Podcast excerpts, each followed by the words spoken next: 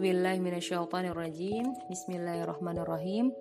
Alhamdulillahirabbil alamin wassalatu wassalamu ala asyrafil anbiya'i wal mursalin wa ala alihi wa sahbihi ajma'in amma ba'du. Puji syukur mari bersama-sama kita panjatkan kepada Allah karena hari ini Allah masih kasih kita banyak sekali nikmat ya. Nikmat iman, Islam, nikmat uh, Islam ya, nikmat sehat, nikmat berkumpul bersama keluarga. Mudah-mudahan kita selalu Allah berikan uh, kemudahan ya untuk mensyukuri setiap nikmat yang Allah berikan gitu ya agar kita termasuk ke dalam ciri-ciri uh, orang-orang yang bersyukur gitu ya. Seperti yang ada dalam Quran surat Ibrahim ya ketika kita bersyukur maka Allah akan menambah nikmat untuk kita gitu ya. La in syakartum la azidannakum wa la in kafartum inna adzabi lasyadid. Ketika kita bersyukur Allah akan menambah nikmat itu untuk kita. Tapi ketika kita kufur maka sesungguhnya ketahuilah bahwa azab Allah itu sangat sangat pedih Salam dan salam marilah bersama-sama kita curah limpahkan kepada junjungan Nabi besar Muhammad sallallahu alaihi wasallam. Allahumma salli wa sallim wa barik alaihi karena berkat perjuangan keras beliau bersama para sahabatnya hari ini kita bisa merasakan indahnya berislam gitu ya. Mudah-mudahan kita senantiasa menjadi uh, umatnya Rasulullah ya yang membalas cintanya Rasulullah dengan cara kita membiasakan diri melakukan sunnah-sunnahnya Rasulullah. Amin ya rabbal alamin. Insyaallah dalam pertemuan uh, eh, KIP masih dengan aku gitu ya hari ini kita akan membahas satu materi yang berhubungan juga dengan materi yang kita bahas di pekan lalu gitu ya tentang uh, pendidikan Islam ya atau tarbiyah Islamiyah atau upgrading ya sebagai kita sebagai seorang muslim akan uh, berhubungan dengan materi yang akan kita bahas hari ini ya.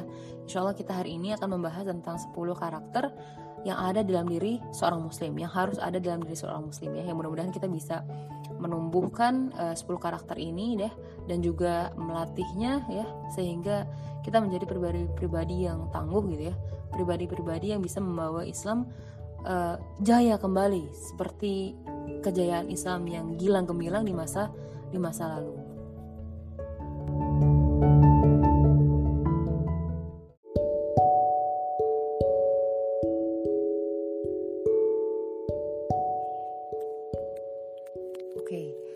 Kenapa sih uh, kita perlu mempelajari tentang 10 karakter atau 10 ciri uh, seorang muslim ini gitu ya? Karena ketahuilah bahwa Islam adalah uh, agama yang sangat concern pada pembentukan pribadi, pribadi uh, seorang muslim gitu ya. Jadi karena pribadi-pribadi muslim yang tangguh kita dia yang dekat sama Allah ya pasti nanti dia akan berefek pada kualitas amal yang dia lakukan ya kontribusi-kontribusi yang dia berikan untuk uh, masyarakat gitu ya untuk negaranya dan juga untuk agamanya. Maka itu Islam sangat concern nih pada pembentukan pribadi seorang muslim. Ya jadi uh, sangat concern pada namanya itu kalau pembentukan pribadi itu adalah takwinul fardi ya. Jadi sangat concern pada pembentukan diri seorang muslim. Nah uh, apa sih yang ingin dibawa gitu ya ketika pribadi-pribadi seorang muslim ini kan tangguh nih bagus gitu ya kualitasnya unggul gitu ya. Maka otomatis ketika pribadi-pribadi itu bagus maka dia akan uh, kumpul dari pribadi-pribadi itu kan akan bersatu gitu ya menjadi masyarakat gitu ya. Masyarakat kemudian menjadi sebuah negara dan ketika semua negara itu punya kualitas sumber daya manusia yang baik gitu ya maka insya Allah perbaikan gitu ya uh, dari segala aspek baik itu ekonomi uh, pendidikan teknologi gitu ya uh, segala macam gitu itu bisa terrealisasi gitu ya. Jadi insya Allah nanti seluruh dunia bisa menjadi uh, baik gitu ya.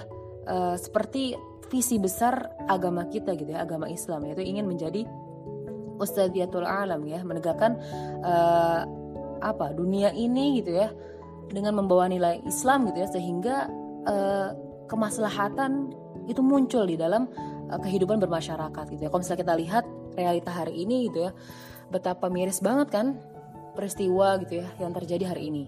Betapa banyak eh, kasus-kasus uh, pelanggaran HAM yang terjadi gitu ya. Tengoklah Timur Tengah gitu ya.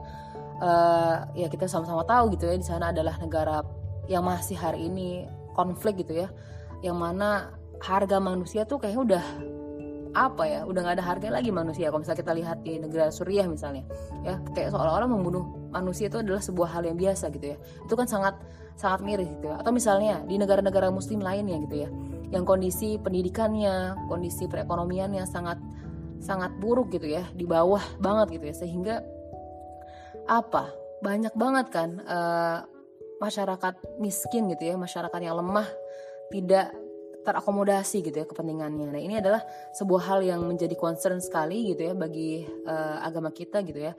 Bagaimana ketika seorang uh, Muslim itu tangguh pribadinya ya itu bisa berefek pada uh, skop yang lebih luas lagi gitu ya. Jadi dari pribadi-pribadi yang tangguh akan menghasilkan masyarakat-masyarakat madani, masyarakat-masyarakat yang kokoh gitu ya, pengetahuan pengetahuannya gitu ya, uh, keimanannya sehingga nanti itu akan berefek pada kerja-kerja yang dia lakukan ya seperti yang uh, pernah kita dengar ya statement dari Ustadz Musoli ketika kita menjadi muslim yang benar nih gitu ya maka rukun yang kita jalankan gak cuma rukun iman dan rukun Islam saja gitu ya tapi juga rukun ihsan gitu ya. Jadi ihsan dalam beramal memberikan kualitas yang terbaik. Nah hari ini kita akan membahas tentang 10 uh, eh, karakter atau 10 ciri uh, kepribadian seorang seorang muslim ya.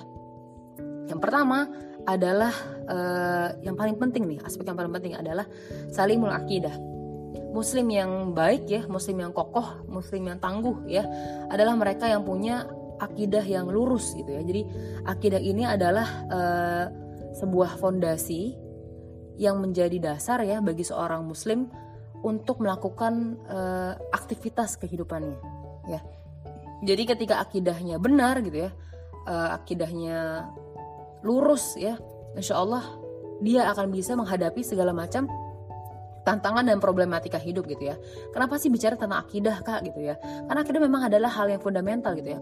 Ketika kita bicara dengan akidah tentang akidah gitu ya, kita akan masuk ke ranah uh, apa? Penghambaan kepada Allah gitu ya. La ilaha illallah gitu ya. Dalam kalimat la ilaha illallah kita tidak hanya mengakui Allah sebagai Tuhan saja gitu ya, tapi ketika kita mengakui Allah sebagai Tuhan gitu ya, Berarti kita menjadikan posisi Allah itu lebih tinggi dari segala macam ujian yang menimpa kita, segala macam hal yang ada di dunia ini gitu ya. Jadi mau kita sedang dalam ujian, mau kita dalam hal yang sulit gitu ya, kita tetap mengakui bahwa Allah di atas segalanya gitu ya, bahwa ada yang paling punya kuasa di atas segalanya dan itu adalah hal yang sangat penting.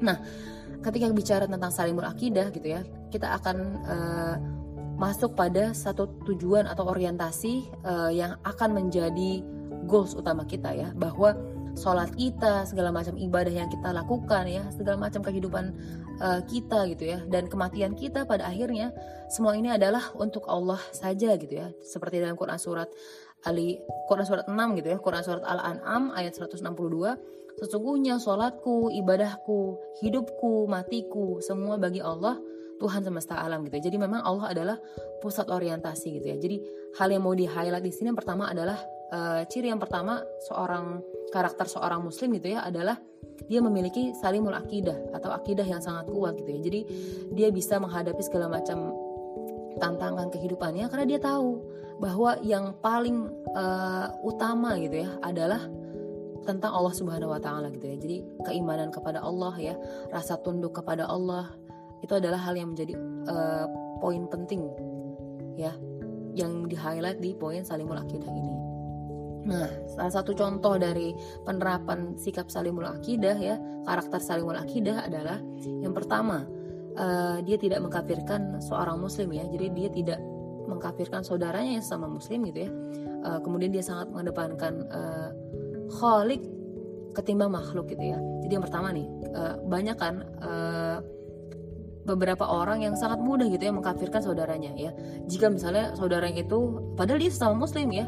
Jika saudaranya itu misalnya berbeda golongan dari dia, oh kamu golongan A, saya kan golongan B. Oh berarti kita tidak uh, apa namanya? Kita beda nih gitu kan. Kita beda terus uh, ya udah kamu berarti kafir gitu kan. Sangat mudah sekali uh, di zaman-zaman ini gitu ya statement seperti itu muncul gitu ya. Padahal kita tidak berhak gitu ya memberikan uh, judgement bahwa oh dia karena dia berbeda misalnya uh, golongan sama kita misalnya kita golongan RK dia bukan non RK misalnya terus kita mudah mengkafirkan dia atau tidak itu bukan bukan hal yang benar gitu ya Nah, itu adalah hal yang harus kita antisipasi nih. Jangan sampai kita merasa kita paling benar gitu ya, kita merasa paling taat sehingga kita mudah mengkafirkan saudara kita padahal dia juga beragama Islam.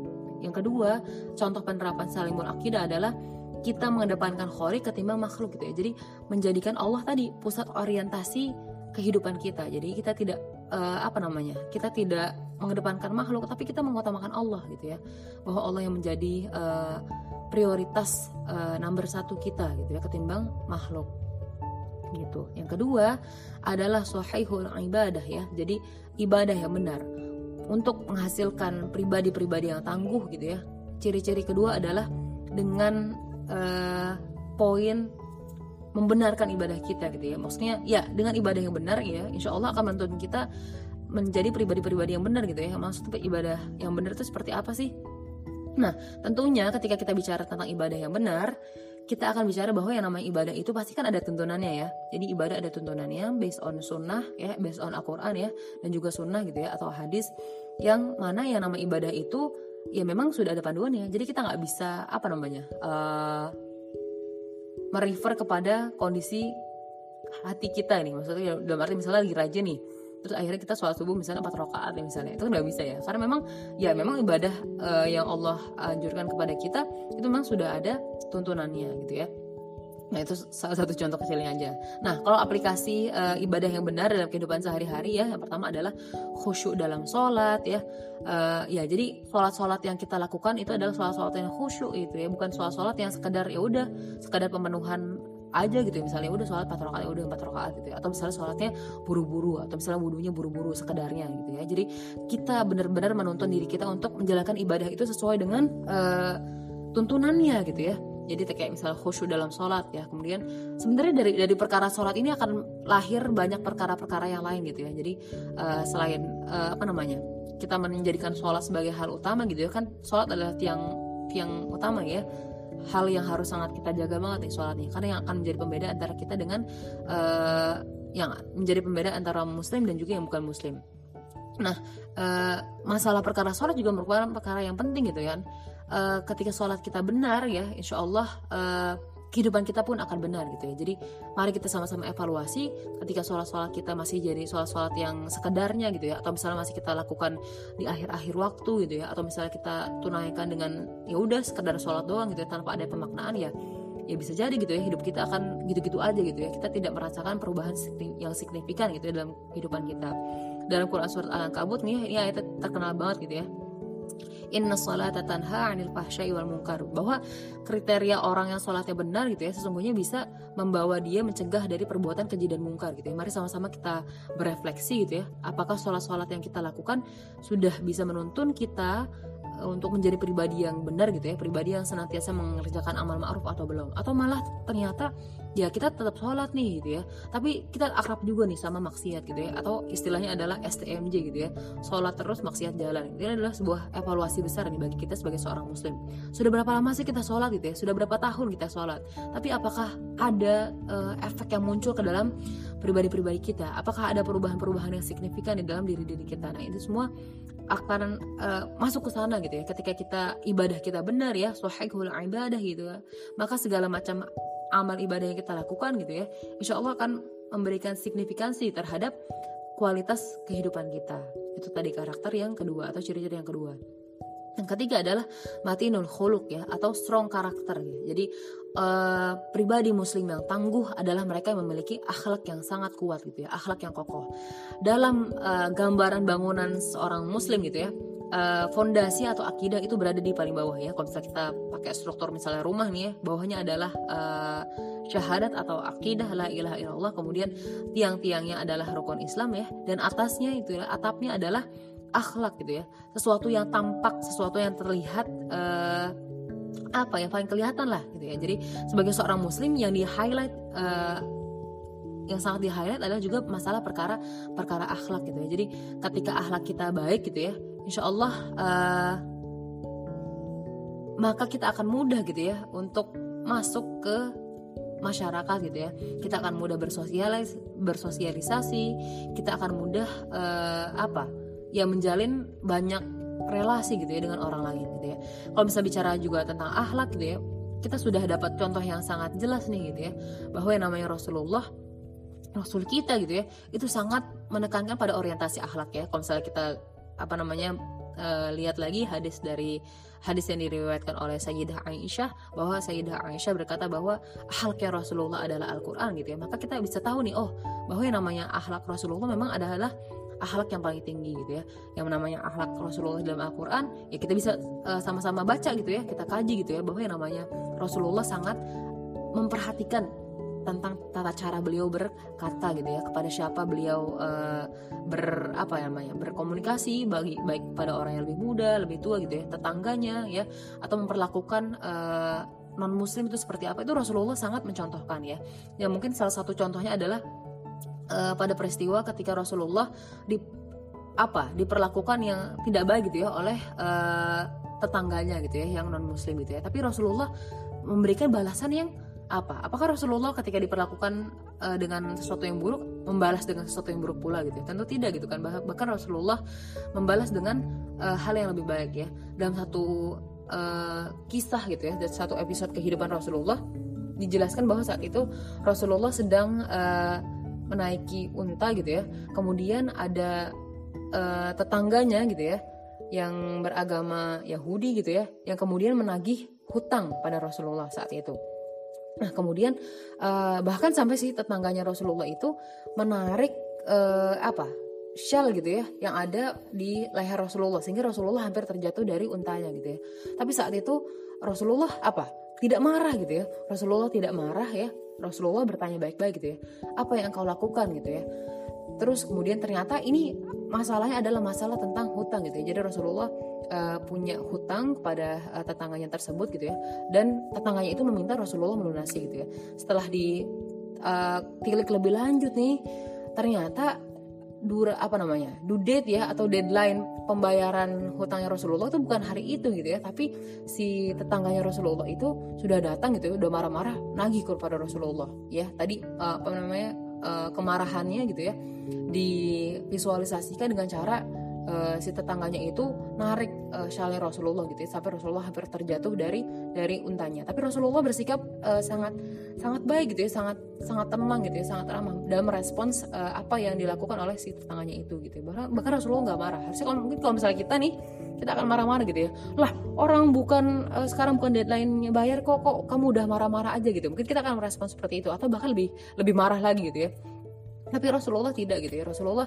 sangat menunjukkan ketinggian akhlak beliau gitu ya bahwa yang namanya seorang muslim gitu ya memang harus mengedepankan akhlaknya gitu ya. Ketika kita juga mengedepankan akhlak kita gitu ya, ya hari ini ya kita sama-sama bisa lihat deh misalnya uh, karakter muslim yang terjadi yang ada hari ini tuh seperti apa gitu ya. Bahwa kita sangat mudah ternyata untuk disulut gitu ya sangat mudah perpecahan yang muncul gitu ya. ini pertanda bahwa kita nih belum benar-benar uh, melihat uh, dan menjadikan Nabi Muhammad sebagai contoh uh, contoh kita gitu ya dalam berperilaku atau berkehidupan gitu ya. Jadi ciri-ciri yang ketiga adalah matinul khuluq ya atau punya karakter yang tangguh gitu ya dengan cara kita melihat lagi nih karakter-karakter yang ada dalam diri Rasulullah dan juga dalam diri uh, para nabi dan juga para para sahabat gitu ya generasi terbaik. Nah, kemudian yang keempat adalah qawiyul jism atau uh, fisik yang kuat gitu ya. Jadi uh, untuk menjadi pribadi yang tangguh ya aspek yang diperhatikan juga adalah masalah fisik gitu ya. Jadi fisik kita harus harus kuat gitu ya. Jadi untuk mengerjakan kerja-kerja besar gitu ya kerja-kerja dakwah gitu ya kontribusi besar untuk umat gitu ya untuk masyarakat gitu ya. Dibutuhkan fisik yang kuat ya. Kayak misalnya teman-teman harus begadang gitu ya karena mengerjakan ABC gitu ya. Entah itu misalnya lomba atau misalnya amanah gitu ya. Tapi memang e, dibutuhkan fisik yang sangat sangat kuat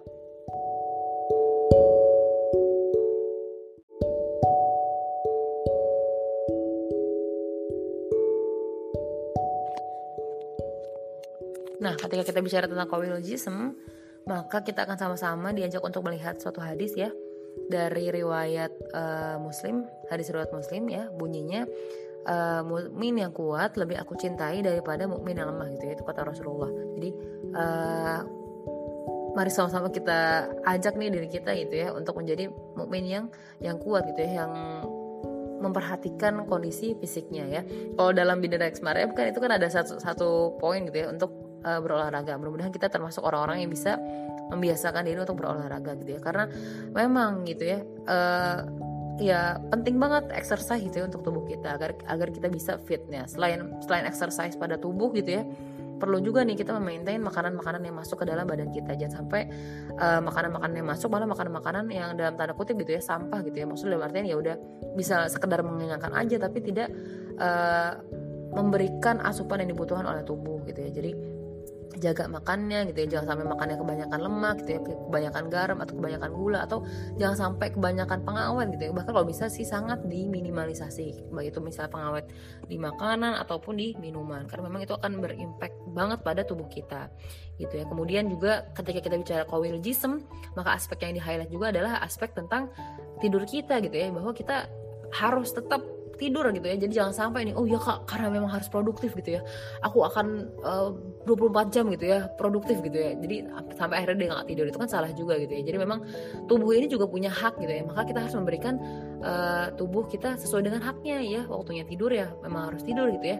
Waktunya kita harus bangun dan beraktivitas ya memang harus lakukan aktivitas gitu ya. Jadi bukan berarti aku melarang teman-teman untuk apa namanya uh, dalam arti mungkin ada satu kondisi di mana kita memang harus begadang gitu ya. Karena misalnya uh, ada hal yang belum kita selesaikan gitu ya. Tapi jangan sampai itu apa namanya uh, berlaku terus menerus gitu ya. Atau menjadi kebiasaan yang pada akhirnya kan tadi akan menzolimi tubuh tubuh kita gitu ya. Jadi bisa di manage lagi nih waktu-waktu bisa memberikan porsi sesuai dengan uh, kebutuhannya gitu ya. Jadi waktunya tidur ya tidur, waktunya beraktivitas ya beraktivitas. Nah, ciri-ciri yang selanjutnya yang kelima adalah musa koful fikr atau thinking brilliantly. Jadi kita untuk menjadi pribadi muslim yang tangguh ya kita juga harus mengoptimalisasikan akal yang sudah Allah Allah berikan gitu ya. Gunanya akal untuk apa sih ya untuk yang untuk berpikir gitu ya. Dalam banyak ayat di Al-Qur'an kalau misalnya teman-teman baca ya, teman-teman amati gitu ya dalam tilawah-tilawahnya teman-teman gitu ya. Banyak banget ayat yang yang bunyinya adalah redaksinya adalah afala ta'qilun, afala tatafakkarun gitu ya. Yang mana aktivitas ta'qil dan juga tatafakkar ini sangat berhubungan dengan akal gitu ya. Jadi kita menggunakan nih akal kita ya untuk uh, apa namanya ya dalam setiap kita beraktivitas gitu ya. Jadi ya karena ketika kita tidak menggunakan akal ya bisa jadi kita melakukan aktivitas ya udah karena memang ya udah memang harus melakukan itu kak ya udah jadi aku lakuin aja tanpa adanya kita tahu nih why-nya gitu ya tanpa kita tahu esensi di balik ini apa gitu ya. Jadi ini akan sangat berpengaruh banget sama kualitas uh, pekerjaan yang kita lakukan. Dan akal pun juga yang membedakan antara manusia dengan makhluk yang lain kan gitu ya. Jadi manusia ini Allah berikan akal gitu ya. Yang memang tujuannya untuk bisa dipakai gitu ya untuk berpikir gitu ya untuk merenungkan penciptaan Allah penciptaan alam semesta gitu ya. Oh Allah uh, memberikan aku uh, kemampuan untuk berpikir gitu ya melihat langit. Oh ternyata di langit itu terdapat benda-benda makhluk-makhluk yang apa yang Allah ciptakan juga. Kayak misalnya uh, kan di langit kan tempat ini ya tempat apa namanya uh, kita melihat bintang gitu kan. Terus juga kita uh, mengamati fenomena pergantian malam dan siang. Nah, itu kan ketika ketika kita optimalkan nih potensi akal kita gitu ya. Ketika kita melakukan aktivitas yang berhubungan dengan pikiran gitu ya. Itu kita akan diajak gitu. Oh iya, bahwa maha besar sekali eh, hal-hal yang sudah Allah ciptakan di dunia ini gitu ya. Sehingga itu bisa mengajak kita untuk bersyukur gitu ya. Jadi gunakanlah uh, ketika kita bicara poin musa koful fikr gitu ya, kita akan bicara tentang mengoptimalkan uh, kemampuan akal kita gitu ya untuk berpikir ya. Termasuk juga mengasahnya dengan cara uh, membaca dengan cara membaca Quran, membaca tafsir gitu ya, membaca buku gitu ya, yang bisa kita uh, jadikan tools untuk melatih akal pikiran kita ya. Karena memang ya kita ber apa namanya kita bertahan atau kita kuat gitu ya dalam menghadapi segala macam ujian dari Allah gitu ya. Itu karena kita punya ilmu kan karena kita punya ilmu. Oh ketika aku diuji seperti ini oleh Allah oh ini berarti tandanya Allah sayang ya sama aku. Tandanya Allah ingin menaikkan levelku nih. Nah itu kan semua kita akan sampai pada fase itu gitu ya ketika kita gunakan akal kita untuk berpikir gitu ya. Jadi tidak hanya nih kita menjalani kehidupan ya udah ngalir-ngalir aja gitu ya ya udah jalani jalani aja. Tapi kita juga tahu nih uh, urgensi atau alasan kenapa kita melakukan kenapa kita menjalani pilihan kita gitu ya. Nah kemudian uh, ciri-ciri yang selanjutnya ya yang keenam adalah mujahadatun linafsi. Jadi muslim yang kuat gitu ya punya ciri-ciri uh, dia selalu berjuang melawan hawa nafsunya gitu ya. Dan ini merupakan sebenarnya uh, kompetisi yang tidak akan pernah berakhir gitu ya antara diri kita dengan hawa nafsu kita gitu ya. Uh, ya memang sejatinya itu adalah musuh besar kita. Jadi musuh musuh kita tuh sebenarnya bukan bukan teman kita gitu ya. Atau oh dia nih dia prestatif nih jadi aku harus ngalahin dia. Bukan itu tapi justru musuh paling besar kita adalah hawa nafsu kita gitu ya. Rasa mager gitu ya. Rasa males ya kan? Itu adalah uh, apa? Rival terabadi kita gitu ya yang memang harus senantiasa kita kita kalahkan gitu ya.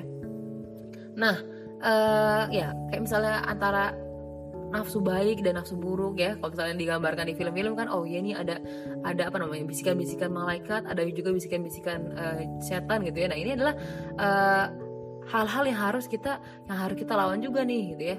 Bahwa namanya perja, perjuangan melawan hawa nafsu gitu ya memerangi dorongan-dorongan hawa nafsu itu adalah sebuah kompetisi yang abadi gitu ya. Jadi uh, ya ini apa namanya durasi permainan kita gitu ya durasi untuk melihat siapa nih yang akan menang. Apakah nafsu baik gitu ya uh, atau nafsu buruk yang akan menang ya itu nanti akan kita lihat akhirnya gitu ya. Mudah-mudahan kita menjadi sosok orang-orang yang bisa mengalahkan senantiasa hawa nafsu buruk kita gitu ya. Jadi bisa kita tekan hawa nafsu buruk kita sehingga kita bisa optimalkan agenda eh, agenda-agenda atau kegiatan-kegiatan yang positif yang produktif gitu ya kayak misalnya sabar gitu ya ketika lagi Allah berikan ujian gitu ya uh, tidak berlebihan dalam menyikapi suatu problematika di dalam hidup ya kemudian uh, menerima segala macam uh, ketentuan yang sudah Allah berikan gitu ya segala macam itu kan yang akan berhubungan dengan uh, hawa nafsu gitu ya. Jadi ya di mana kita bisa menempatkan uh,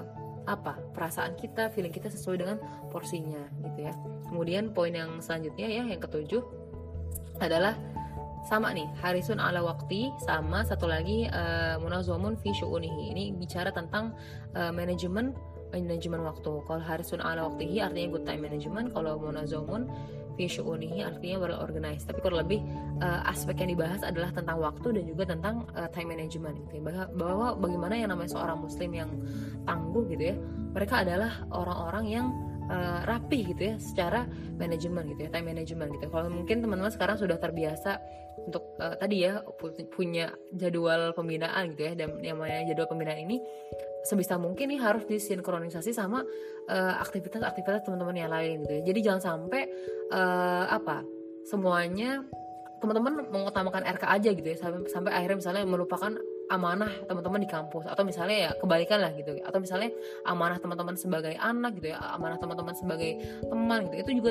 tetap harus masuk nih ke dalam perencanaan uh, kegiatan kita gitu ya. Jadi sehingga bisa seimbang nih semuanya. Nah kalau bicara tentang waktu gitu ya Islam ini adalah agama yang sangat meng-highlight banget soal waktu gitu ya. Kalau misalnya kita perhatikan lebih dalam gitu ya banyak uh, ayat di dalam Al-Quran ya yang mana Allah mention langsung tentang waktu gitu ya seperti Quran surat Al-Asr wal asri innal insana lafi khusr illal ladzina amanu wa amilus solihati wa tawassaw bil haqqi wa tawassaw bis sabr gitu ya. Jadi Allah sangat meng-highlight banget nih sampai Allah bersumpah atas nama waktu demi waktu gitu ya. Atau misalnya wasyamsi wal duhaha gitu kan. Itu kan juga ngomongin tentang waktu atau misalnya wadduha ya demi waktu duha gitu ya bahwa yang namanya uh, saat itu karena saking pentingnya namanya perkara waktu gitu ya Allah sampai bersumpah gitu ya. Kan kalau teman-teman belajar pernah uh, belajar uh, bahasa Arab gitu ya wow sumpah gitu kan menandakan bahwa ini bukan sebuah hal yang biasa aja gitu ya. Ini ada sebuah hal yang sangat penting gitu ya. Kalau misalnya kita lihat tafsirnya gitu ya kita kan bisa makin tahu nih oh bahwa oh ternyata waktu itu punya apa? Posisi yang sangat penting juga nih bagi uh, seorang muslim gitu jadi memang yang sangat di juga adalah aspek aspek waktunya gitu ya Nah, salah satu aspek dari halisun ala waktihi ya atau uh, good time management ya, uh, yang pertama adalah memperhatikan uh, janji gitu ya. Jadi kita harus melihara janji ya, aspek janji gitu ya. Kalau misalnya janji kan uh, akan berhubungan sama waktu juga ya, gitu. Jadi berhubungan dengan janji gitu ya, uh, apa namanya interaksi antara sama manusia gitu ya. Kemudian juga akan berhubungan dengan kita selama dapat uh, kesempatan dari Allah untuk hidup nih waktu-waktu yang kita punya ini kita isi dengan hal-hal seperti apa apakah hal-hal yang bermanfaat gitu ya atau malah hal-hal yang yang tidak bermanfaat yang, yang tidak bermanfaat gitu ya jadi kita akan diajak untuk lebih uh, matang lagi nih dalam perencanaan waktu-waktu kita nah kemudian ketika kita bicara tentang uh, waktu juga gitu ya kita juga akan bicara tentang aspek yang sangat dekat nih dengan kehidupan kita ya. Seperti uh, tentang sholat nih misalnya. Sholat kan adalah amal ibadah yang juga berhubungan dengan waktu ya. Sholat subuh sholat zuhur sholat asar sholat maghrib sholat isya gitu ya. Bahwa itu adalah sebagai penjaga waktu-waktu kita gitu ya. Apakah dia awal waktu gitu ya di awal pagi nih uh, bahkan sebelum pagi gitu kan subuh gitu kan subuh banget apa namanya pagi banget kan itu kita diminta oleh Allah untuk bersiap kan untuk mengingat Allah di pagi hari di siang hari di sore hari di petang hari dan di malam hari. Tujuannya juga agar menjaga juga nih uh, apa namanya time management kita nih agar setiap waktu gitu ya senantiasa kita ada waktu yang kita alokasikan untuk mengingat Allah gitu ya Kemudian aplikasi dari uh, bagian waktu ini juga ya tercermin pada keteraturan kita nih dalam beraktivitas ya baik itu misalnya di amanah uh, di luar gitu ya atau misalnya amanah kita di rumah gitu ya itu juga akan berbicara tentang hal-hal tersebut gitu ya disiplin dalam bekerja gitu ya merapikan segala macam perencanaan-perencanaan yang kita punya sehingga kita coba nih untuk meminimalisasi skip-skip yang ada gitu ya jadi mudah-mudahan kita jadi punya satu apa namanya to do list ya yang kita buat gitu ya. Baik itu misalnya daily atau weekly atau monthly gitu ya yang kita buat agar kita bisa amanah nih dalam menjalankan waktu-waktu yang Allah berikan kepada kita.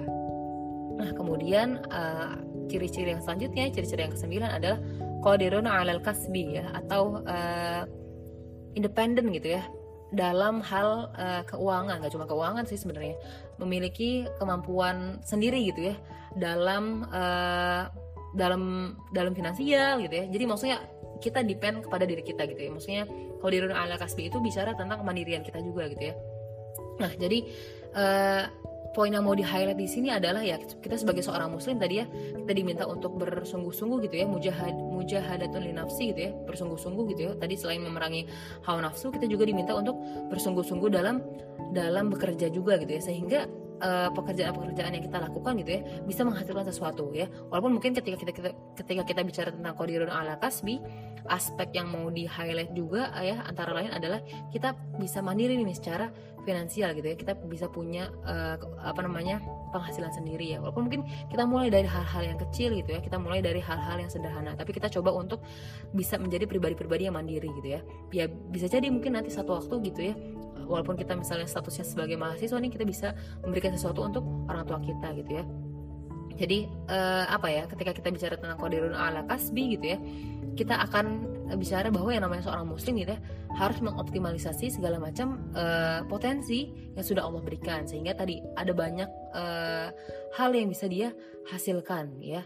Gitu. Salah satunya adalah tadi mungkin contoh paling konkretnya ya paling dekatnya adalah tadi dari aspek finansial tapi nggak cuma aspek itu doang sih gitu ya nah selanjutnya uh, yang terakhir nih yang ke 10 ya adalah ciri-ciri nafi'un li atau bermanfaat untuk orang lain ya. Jadi mudah-mudahan segala macam amalan yang kita lakukan gitu ya, itu bisa berdampak ya, memberikan manfaat untuk masyarakat uh, sekitar gitu ya. Jadi agar kerja kerjanya kita gitu ya agar begadang begadangnya kita gitu ya agar agar perjuangan perjuangan yang kita lakukan gitu ya baik itu misalnya aktivitas di organisasi kepanitiaan lomba segala macam itu bisa memberikan dampak. Dan ini adalah hal yang uh, sangat dianjurkan nih untuk seorang muslim gitu ya. Jadi seperti uh, hadis dari Rasulullah gitu ya khairun nas anfa'uhum linnas gitu ya bahwa sebaik-baik manusia adalah yang paling bermanfaat untuk sekitarnya atau untuk orang lain gitu. Jadi memang akan terasa banget nih beda antara uh, kehidupannya seorang muslim dan juga non muslim gitu ya. Atau antara seorang muslim yang memahami uh, misi dia diciptakan di dunia ini untuk apa gitu ya dan juga seorang muslim yang tidak memahami nih. Dan insya Allah orang-orang yang memahami uh, misi penciptaannya dia gitu ya di dunia ini tuh untuk apa sih? Kan untuk beribadah ya kepada Allah ya seperti dalam Quran surat Adzariyat ya ayat ayatnya terkenal sekali wa ma khalaqtul jinna wal insa illa liya'budun gitu ya. Jadi tujuannya adalah untuk beribadah kepada Allah. Ibadah kepada Allah bisa diterjemahkan gitu ya dengan sarana kita terlibat dalam banyak amal-amal produktif gitu ya yang menghasilkan uh, sesuatu nih untuk masyarakat gitu. Ya. Jadi uh, amal-amal yang kita usahakan ini mudah-mudahan bisa menjadi sarana kebermanfaatan untuk orang lain gitu ya. Jadi tadi ada 10 uh, eh, ciri-ciri ya pribadi seorang muslim ya. Mudah-mudahan uh, bisa sama-sama kita tingkatkan gitu ya. Kita latih nih skill-skill ini gitu ya agar menjadi uh, agar kita bisa menjadi pribadi yang makin tangguh gitu ya. Gitu seperti itu. Jadi mudah-mudahan tadi uh, dari pribadi-pribadi muslim yang dekat pada Allah gitu ya, yang produktif dalam uh, kesehariannya ya yang memilih hal-hal yang bermanfaat untuk hidupnya gitu ya. Mudah-mudahan lahir juga nih masyarakat-masyarakat yang bisa memberikan kerja-kerja dakwah kerja-kerja produktif gitu ya untuk masyarakat. Sehingga bisa muncul gitu ya perbaikan atau terjadinya islahul islahul ijtima gitu ya terjadinya perbaikan masyarakat gitu. Jadi memang yang namanya agama Islam gitu ya adalah agama yang memberikan kebermanfaatan untuk semesta alam gitu. Jadi dia yang namanya agama Islam tidak hanya sekedar ibadah-ibadah ritual saja gitu ya. Yang namanya agama Islam adalah agama yang bisa memberikan dampak secara luas gitu ya kepada sekitarnya. Mudah-mudahan uh, pengantar kedua ini bisa memberikan manfaat gitu ya. Alhaqqu Assalamualaikum warahmatullahi wabarakatuh.